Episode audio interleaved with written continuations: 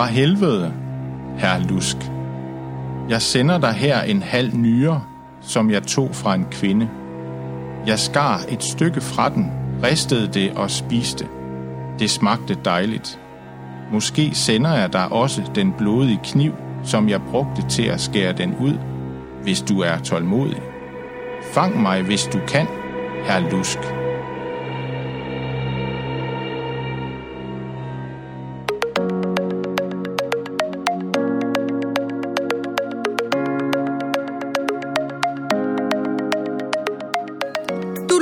Til Æseløer, Ringsted Biblioteks podcast om bøger.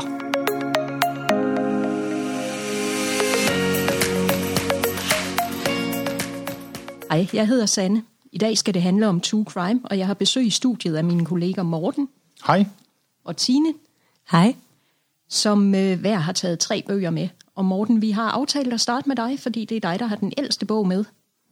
Ja, jeg har øh, den bog med, der hedder Med koldt blod, og den er øh, helt tilbage fra 1966. Og faktisk så øh, var den så stor en succes, at den blev filmatiseret året efter. Den er skrevet af forfatteren Truman Capote. Med koldt blod, der handler om fire dobbeltmord på familien Klotter på en bondegård i Kansas den 15. november 1959. Det er øh, bondemanden øh, Herbert William Klotter, som øh, var en af de myrdede, hans kone Bonnie også, og deres to teenagebørn, Nancy på 16 år og Kenyon på 15 år. De blev fundet øh, bundet med reb i hver deres øh, værelse på gården og skudt. Meget øh, dramatisk, øh, bestialsk. Sammen med forfatteren Harper Lee, så rejste Truman Capote rundt og interviewede de lokale i den lille by Holcomb, hvor det her mor fandt sted. Truman Capote læste om, om mordet i, i en notits i avisen og fattede interesse for det og begyndte at, at undersøge sagen og, og besluttede at lave en bog ud af det, som, som så han brugte mange år på at, at forfatte. Så han var der, mens ofte efterforskningen fandt sted. Ja, det var han, og han var, øh, han var sammen med, øh, med hende her, øh, Harper Lee, som jo også var forfatter, og det var faktisk hans barndomsveninde. Og hun, øh, hun er jo også meget kendt øh, forfatter øh, for den roman, der hedder Dræb ikke en sangfugl, der udkom i 1960. Mm. Og der er faktisk i den bog, der er Truman Capote faktisk med som drengen Dill, der kommer på besøg den sommerferie, hvor historien udspiller sig. Øh, sådan en lille litterær reference.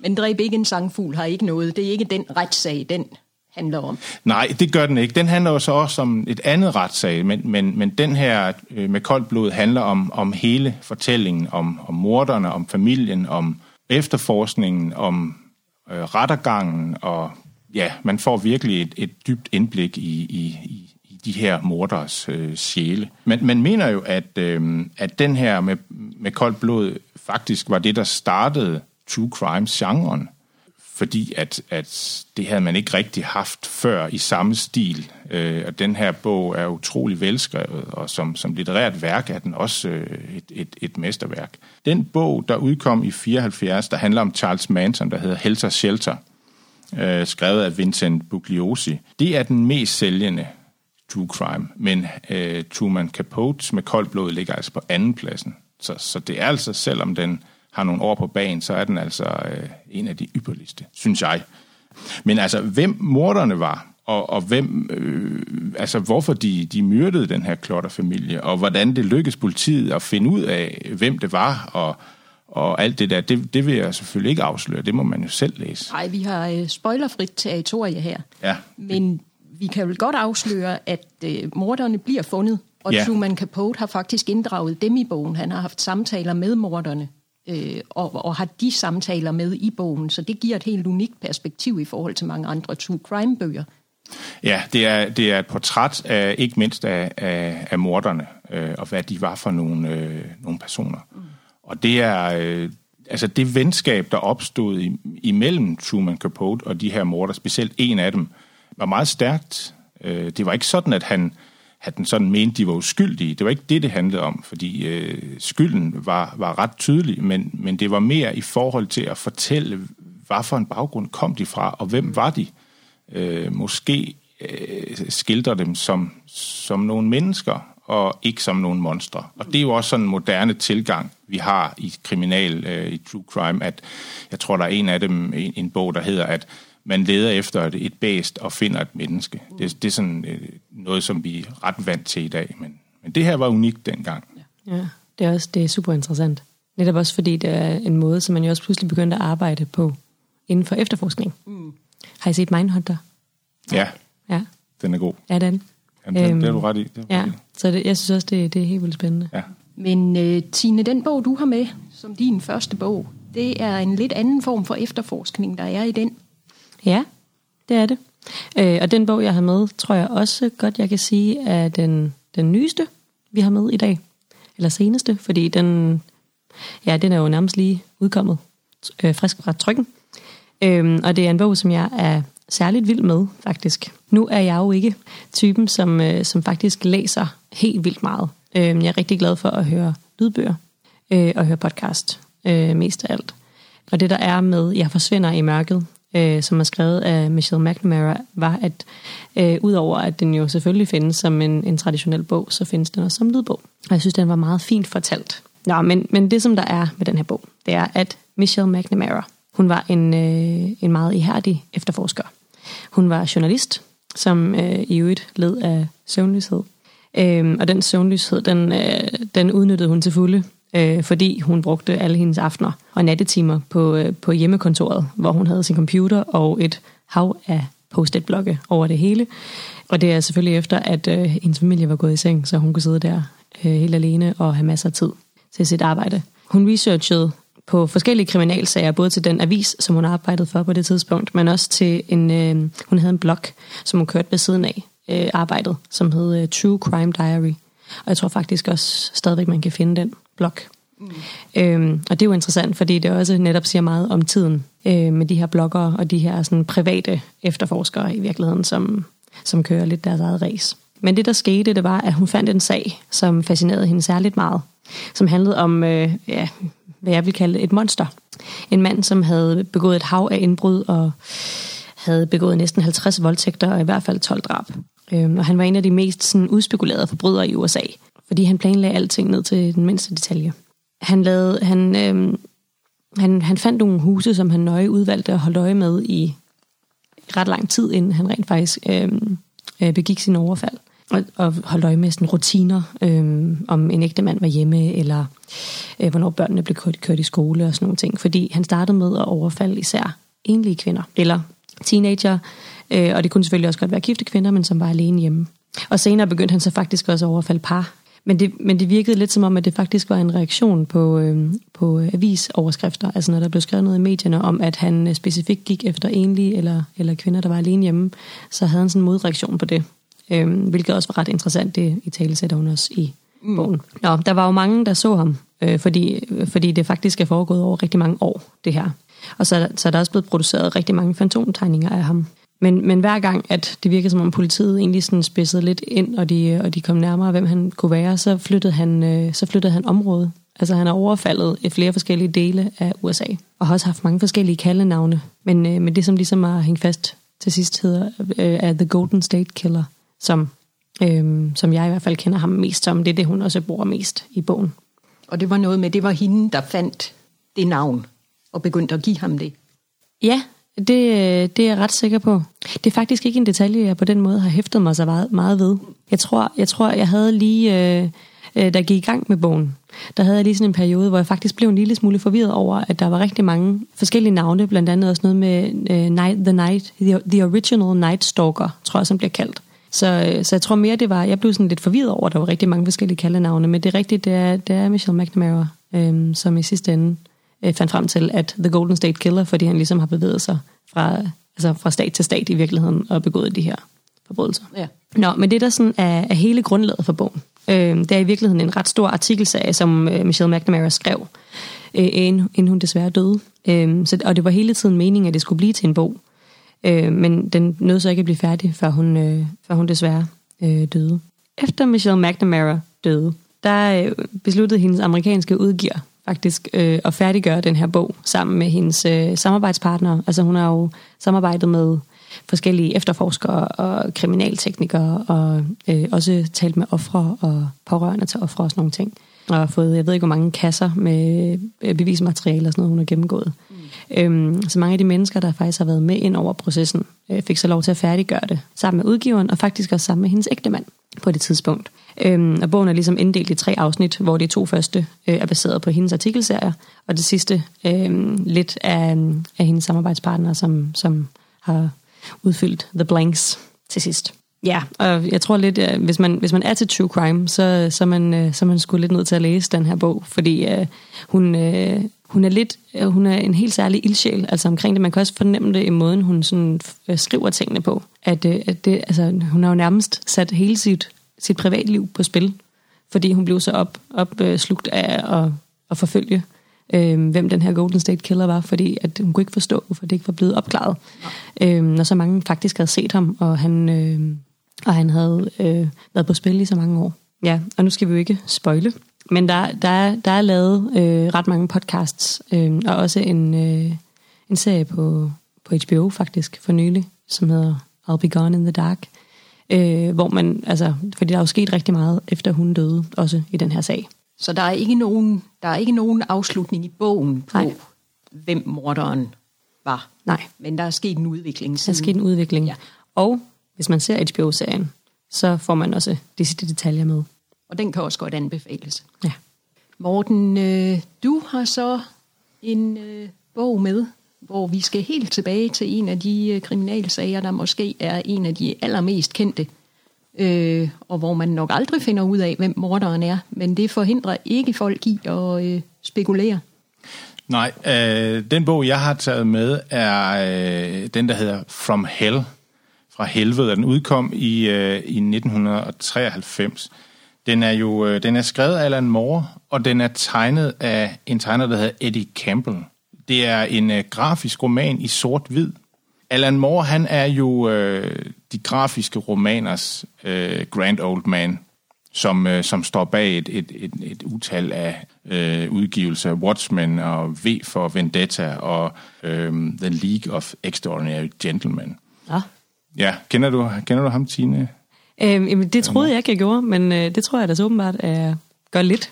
Ja, jamen, han, og han forfatter jo tegneserier, og er meget, meget grundig, og er en, øh, ja, på mange måder eminent øh, til netop det der at sætte fortællinger op, så de kan, de kan, der er det der visuelle også. Han tager os, øh, med den her roman tager han os tilbage i, i London i, i 1888 øh, til et område, der hedder Whitechapel, der på det tidspunkt var meget berygtet for dets kriminalitet og slumkvarter. I dag tror jeg, det er måske lidt mere mondant i hvert fald. Og der huserede jo den her morder, som blev kaldet Jack the Ripper, som meget bestialsk øh, myrdede en række prostituerede. Og morderne er jo aldrig blevet opklaret. Og når øh, et mor aldrig bliver opklaret, så har det jo med at, at, at, at spinde en masse teorier omkring sig om, hvem den her morder var. Og der findes, jeg tror faktisk, der findes over 100 øh, teorier om, hvem morderen var. Mm. Og man, altså selv i dag er man jo ikke færdig med at spekulere på, hvem han var, og var der flere, og sådan noget. Og det, det gør det jo altid meget spændende. Øhm, Alan Moore, han, øhm, han knytter morerne til det engelske kongehus og prins Albert Victor. Og det kan jeg godt afsløre, uden at afsløre for meget, fordi det står på bagsiden af, af den her roman. Så det, det, det kan man godt sige. Øhm, men ellers så vil jeg ikke sige så meget andet om, om, hvad der foregår, andet end at der optræder en del repræsentanter fra frimurlogen, og en læge ved navn William Goll, som også er meget spændende bekendtskab. Mm. Det er i sig selv er det en utrolig spændende fortælling, øh, men, men bogens styrke er altså også, at den giver et utroligt indlevende og dystert portræt, kan man nærmest sige, af, af London i her i slutningen af den viktorianske æra. Og, og her er Alan Moore virkelig på hjemmebane. Han, han kender den periode ud og ind som sin egen bukselomme. Øh, så, øh, så den kan anbefales. Og det vi øh, hørte i indledningen til podcasten i dag, det var jo faktisk et brev, øh, som man mener var skrevet af Jack the Ripper. Ja, øh, og, og det er også titlen, altså bogens titel, øh, fra helvede, eller from hell, stammer fra det her berømte øh, brev, man kalder det for The Lost Letter, altså øh, brevet til til, ja, han hedder Losk, og på dansk Lusk bliver det jo sådan lidt øh, spøjst, ikke? Men, øh, men det hedder han altså. Og han er, han, den her Lusk, han er, øh, George Lusk hedder han, han er forretningsmand og bor i området, og, og, og formand og stifter af, af noget, som de kaldte Whitechapel Vigilante Committee, øh, sådan en lokal selvtægtsgruppe, der patruljerede i gaderne i Whitechapel-kvarteret for at, at, at måske holde lidt øje med, hvad der skete, og måske finde Jack the Ripper. Jeg ved ikke helt, om man kan sammenligne dem med natteravnene. Ja, det kan man nok. Det kan man nok ikke. Der tror jeg, der tror jeg, vi... Øh... men, men altså, øh, måske lidt, jeg tror også, de var bevæbnede, øh, de her det er øh, vigilante, ikke? Ja. Så de patruljerede i gaderne og prøvede at finde den her morder, fordi man skal jo tænke på, at på det her tidspunkt er det med politiet og sådan noget, det er jo sådan lige kommet lidt i gang. Politisystemet og, og politietaten var jo ikke så udviklet, som den er i dag, med forskellige sådan øh, indsatsgrupper og sådan noget. Det, der var nogle politibetjente, der rendte rundt og passede lidt på, men øh, de kunne jo ikke styre hele underverdenen. Så, så der var brug for selvtægtsgrupper, mente ham her George Lusk i hvert fald. Og så er det jo så, at han modtager det her brev, fra, øh, fra ja, man må formode, at det er at det er morderen. Det ved man jo heller ikke. Øh, men, men han skriver jo så, at øh, den her øh, anden del af den nyre, han har vedlagt, øh, den har han jo så stigt og spist, og at den i øvrigt smagt rigtig godt. Og så overvejer han jo også, at han kunne sende den her kniv til Mr. Losk også, øh, som han har skåret nyren ud af kvinden med, hvis Mr. Losk kan vente på det. Øh, så, så det er jo, øh, det er jo et, et, et, et herligt øh, sådan nedslag til, til spekulation for, hvem den her morder er, at man har et brev fra ham. Måske. Måske. Fordi der er jo ikke nogen beviser for, at det rent faktisk var Jack the Ripper, der skrev brevet. Nej. Og det er vel også en af de ting, der gør historien om Jack the Ripper så interessant, og gør, at man stadigvæk tager den op i dag. Det er det her med, at der er næsten frit spil med at gætte på, hvem kan han have været, og øh, konspirationsteorier med tråde alle vegne hen, og Alan Moore laver så en version, hvor han er forbundet til kongehuset. Øh, men der er jo, som du vist også sagde, men der er jo 100 forskellige teorier om, hvem kan han have været. Ja, og altså, det er jo igen det med seriemorder, som, som vi jo kender rigtig meget i True Crime, og, og der er han jo også med, jeg ved ikke, om han er den første, men han er nok sådan en af de første, der, der myrder i serier, og det i sig selv, det fænomen, er jo, er jo meget uhyggeligt. Mm. Og, og jo mere det bliver, hvad skal man sige, blæst op i pressen, jo mere kan det måske øh, ikke andre til også at være seriemorder. Det har vi jo set mange eksempler på, at man bliver inspireret af hinanden. De her øh, uhyggelige sager kan inspirere til, at, at andre også går ud og, og myrder i serier og, og får smag for det. En meget uhyggelig tanke. Mm. Men, men man ved jo heller ikke, om, om det er ham, Jack the Ripper, der har myrdet alle de her kvinder. Altså det er jo også en... Det, øh, men man havde ikke den samme tekniske formåen dengang, som vi måske har i dag, som man ligesom kunne se, jamen det er den samme, der, der er jo ikke noget DNA og, og hvad man ellers sådan af, af moderne ting benytter sig af, så, så det giver virkelig frit spil. Men jeg vil sige, at altså, som grafisk roman, der er den et mesterværk, punktum. Og så som true crime litteratur, ja, så synes jeg, at den har rigtig meget at byde på. Mm. Så den kan anbefales. Ja. Den kan også anbefales. Den kan også anbefales. ja, vi har ikke noget med her, der ikke kan anbefales. Kun det er fantastisk. Tine, den bog, du har med som den næste, det er om øh, Scandinavian Star, så der er vi over i en lidt anden form for forbrydelse. Jamen, det er vi. Men, øh, men vi slipper jo ikke helt konspirationsteorierne. Mm. Det er jo nærmest et lille tema i dag, i hvert fald for, for mine bøger. Fordi Scandinavian Star, for dem, der ikke øh, måske ved så meget om, øh, om hele den sag, øh, så var det et skib, der faktisk blev øh, verdenskendt, da den blev ramt af en brandkatastrofe øh, natten til den 7. april, dagen efter min fødselsdag, i øh, 1990, mens den sejlede fra Oslo til Frederikshavn. Øh, det var en brand, som endte med at koste 159 mennesker livet, og heriblandt var der 25 børn. Øhm, og den efterforskning af branden viste, at ilden var opstået flere forskellige steder på, øh, på skibet, og at der derfor sandsynligvis øh, var tale om påsatte brænde. Og politiet pegede faktisk relativt hurtigt på en, øh, en gerningsmand, øh, men det viste sig, at, øh, at sandheden om den her katastrofe øh, var langt fra 100% fastlagt. Så siden da har der jo været utallige af spekulationer og, og teorier om, om årsagen til branden.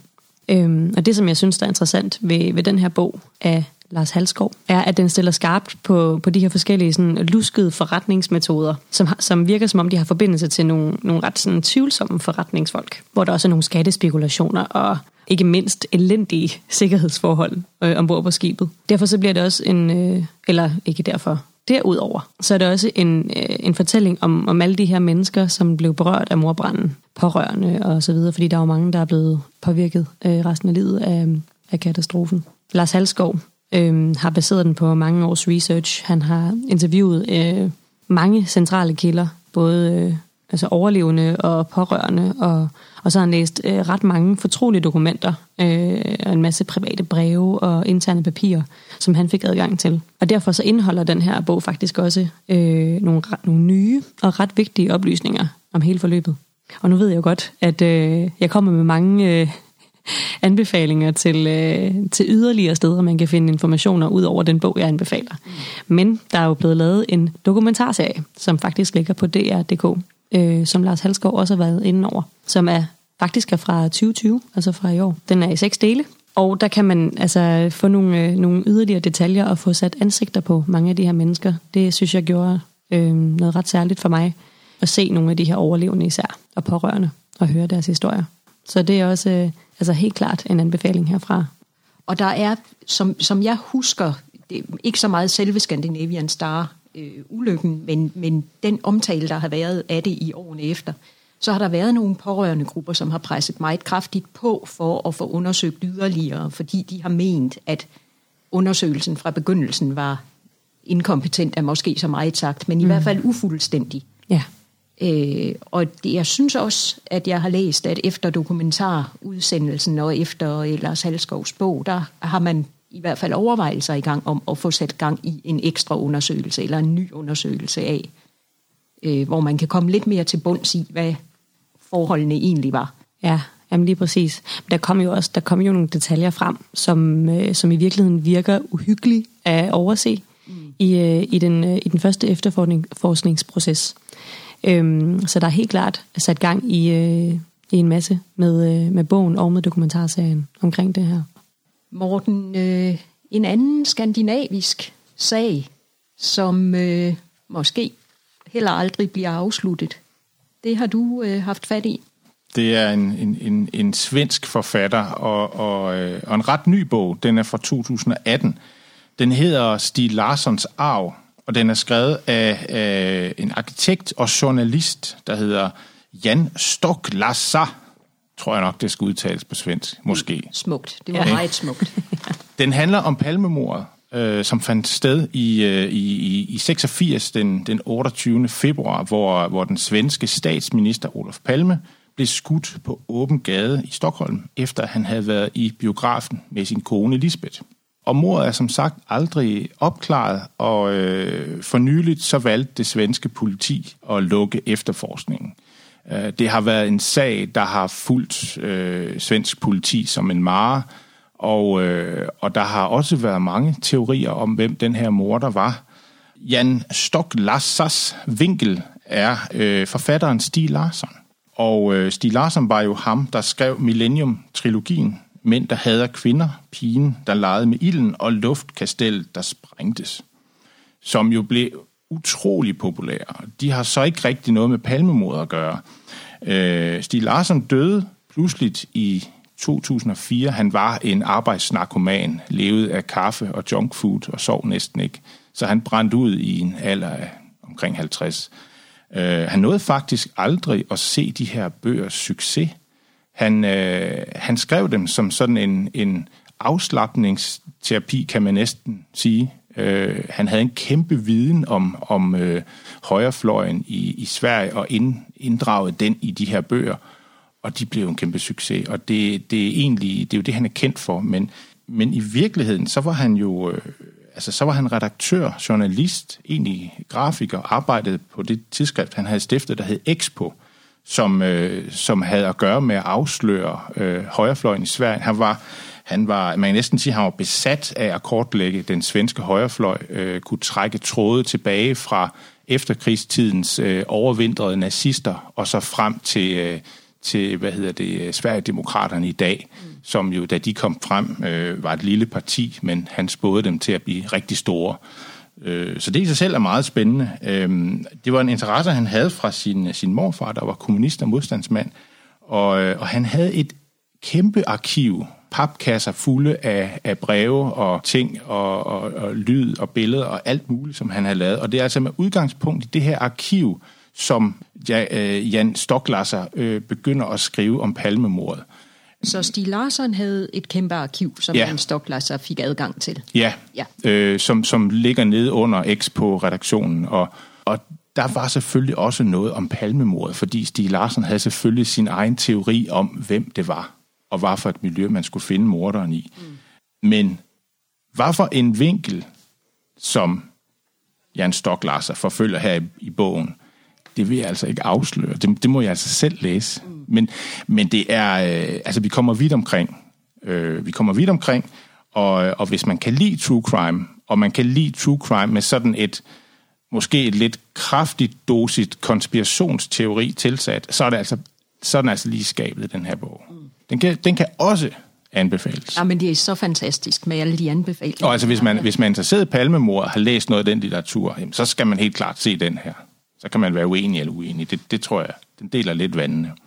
Men det gør mange af palmeteorierne. Vel? Ja. Altså, og det, det er jo ikke at sammenligne med Jack the Ripper, men det er også en sag, hvor der er en uendelig masse af teorier om, hvem gjorde hvad og hvorfor, og hvem i en grad, så da svensk politi, som du siger, lukkede sagen her i foråret, og sagde, vi har ikke øh, beviser, men vi mener, at den her mand var morderen, og så pegede de på en øh, navngiven mand, som har optrådt i sagen tidligere, og som i øvrigt er død, så han ikke kan forsvare sig.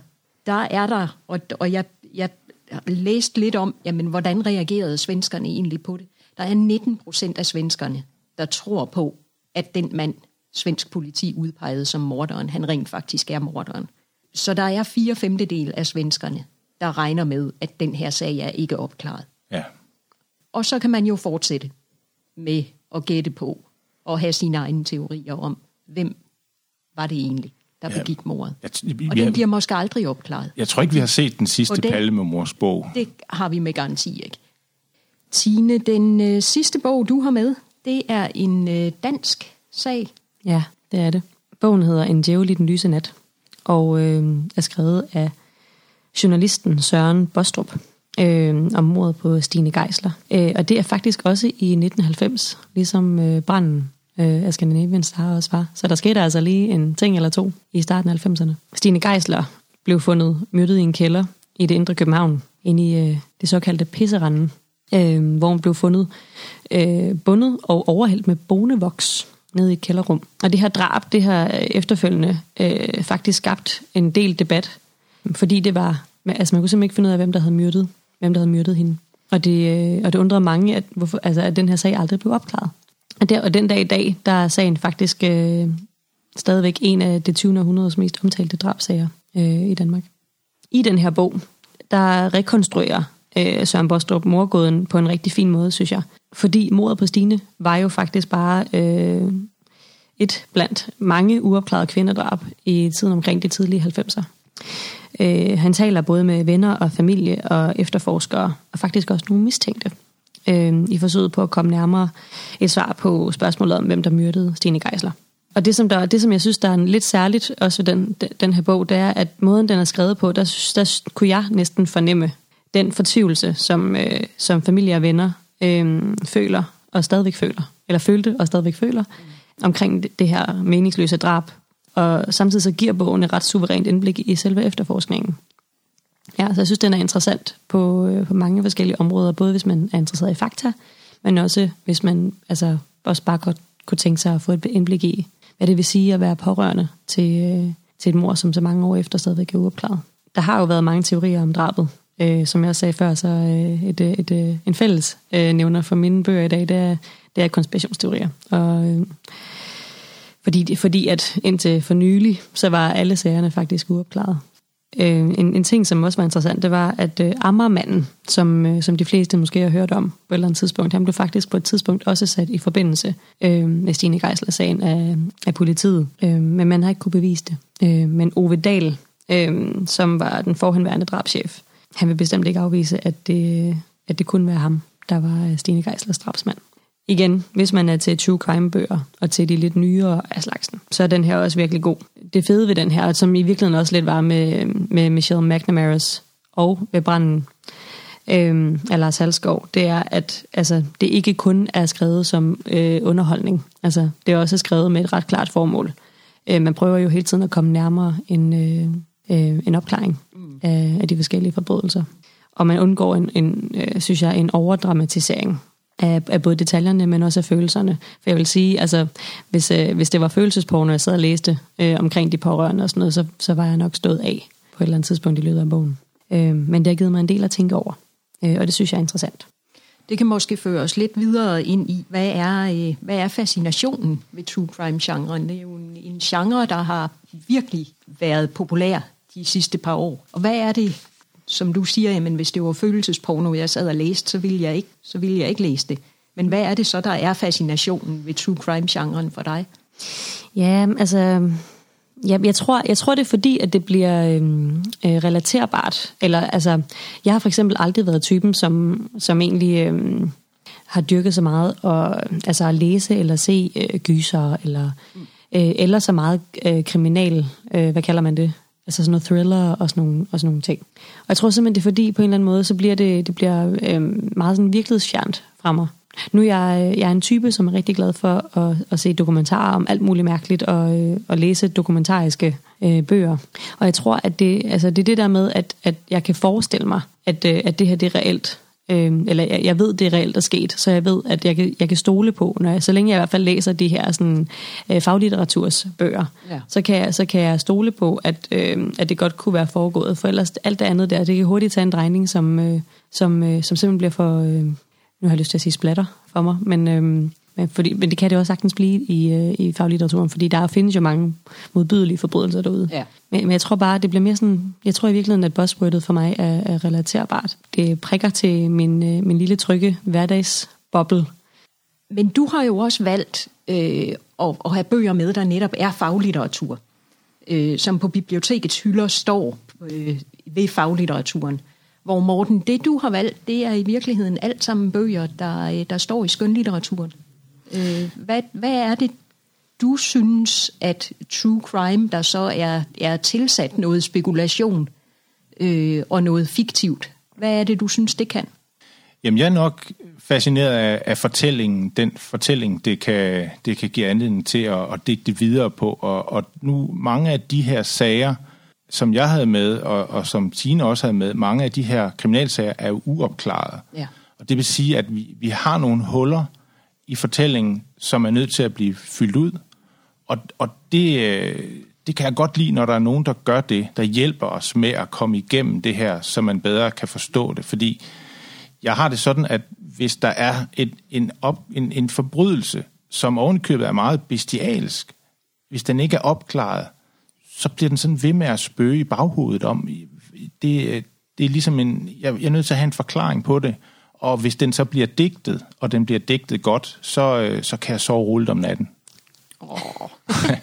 og Men det er vigtigt. En god nattesøvn ja, er vigtigt. det sætter vi pris på. Men jeg vil også sige, øh, der er jo øh, ham, der øh, var tidligere chef øh, for rejseholdet, men også for politiets efterretningstjenesten, Hans Jørgen Bonningsen, som er en af mine store helte. Han har jo også skrevet en del øh, kriminal litteratur, og han, øh, han, da han gik på pension, så kastede han sig over studiet af, af kunsthistorien, af kunsten, af billeder. Og han siger, at der er sådan en sammenhæng mellem det at opklare en forbrydelse, og så trænge ind i betydning af, af et billede.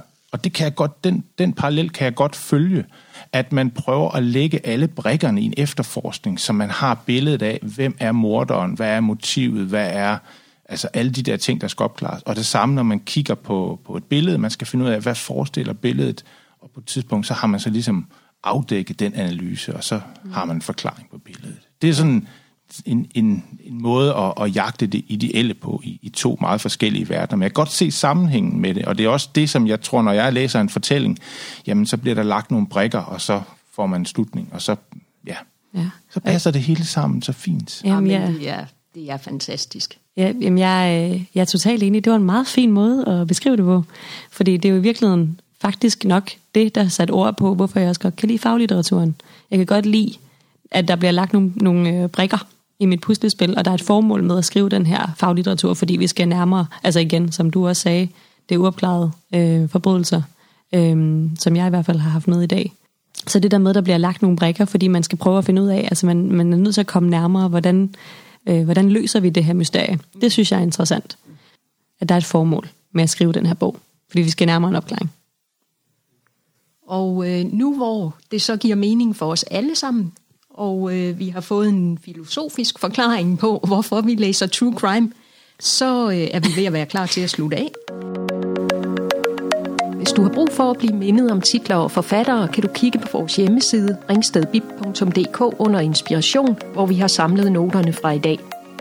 Tak for i dag, og husk, du må aldrig lave æseløer i bibliotekets bøger.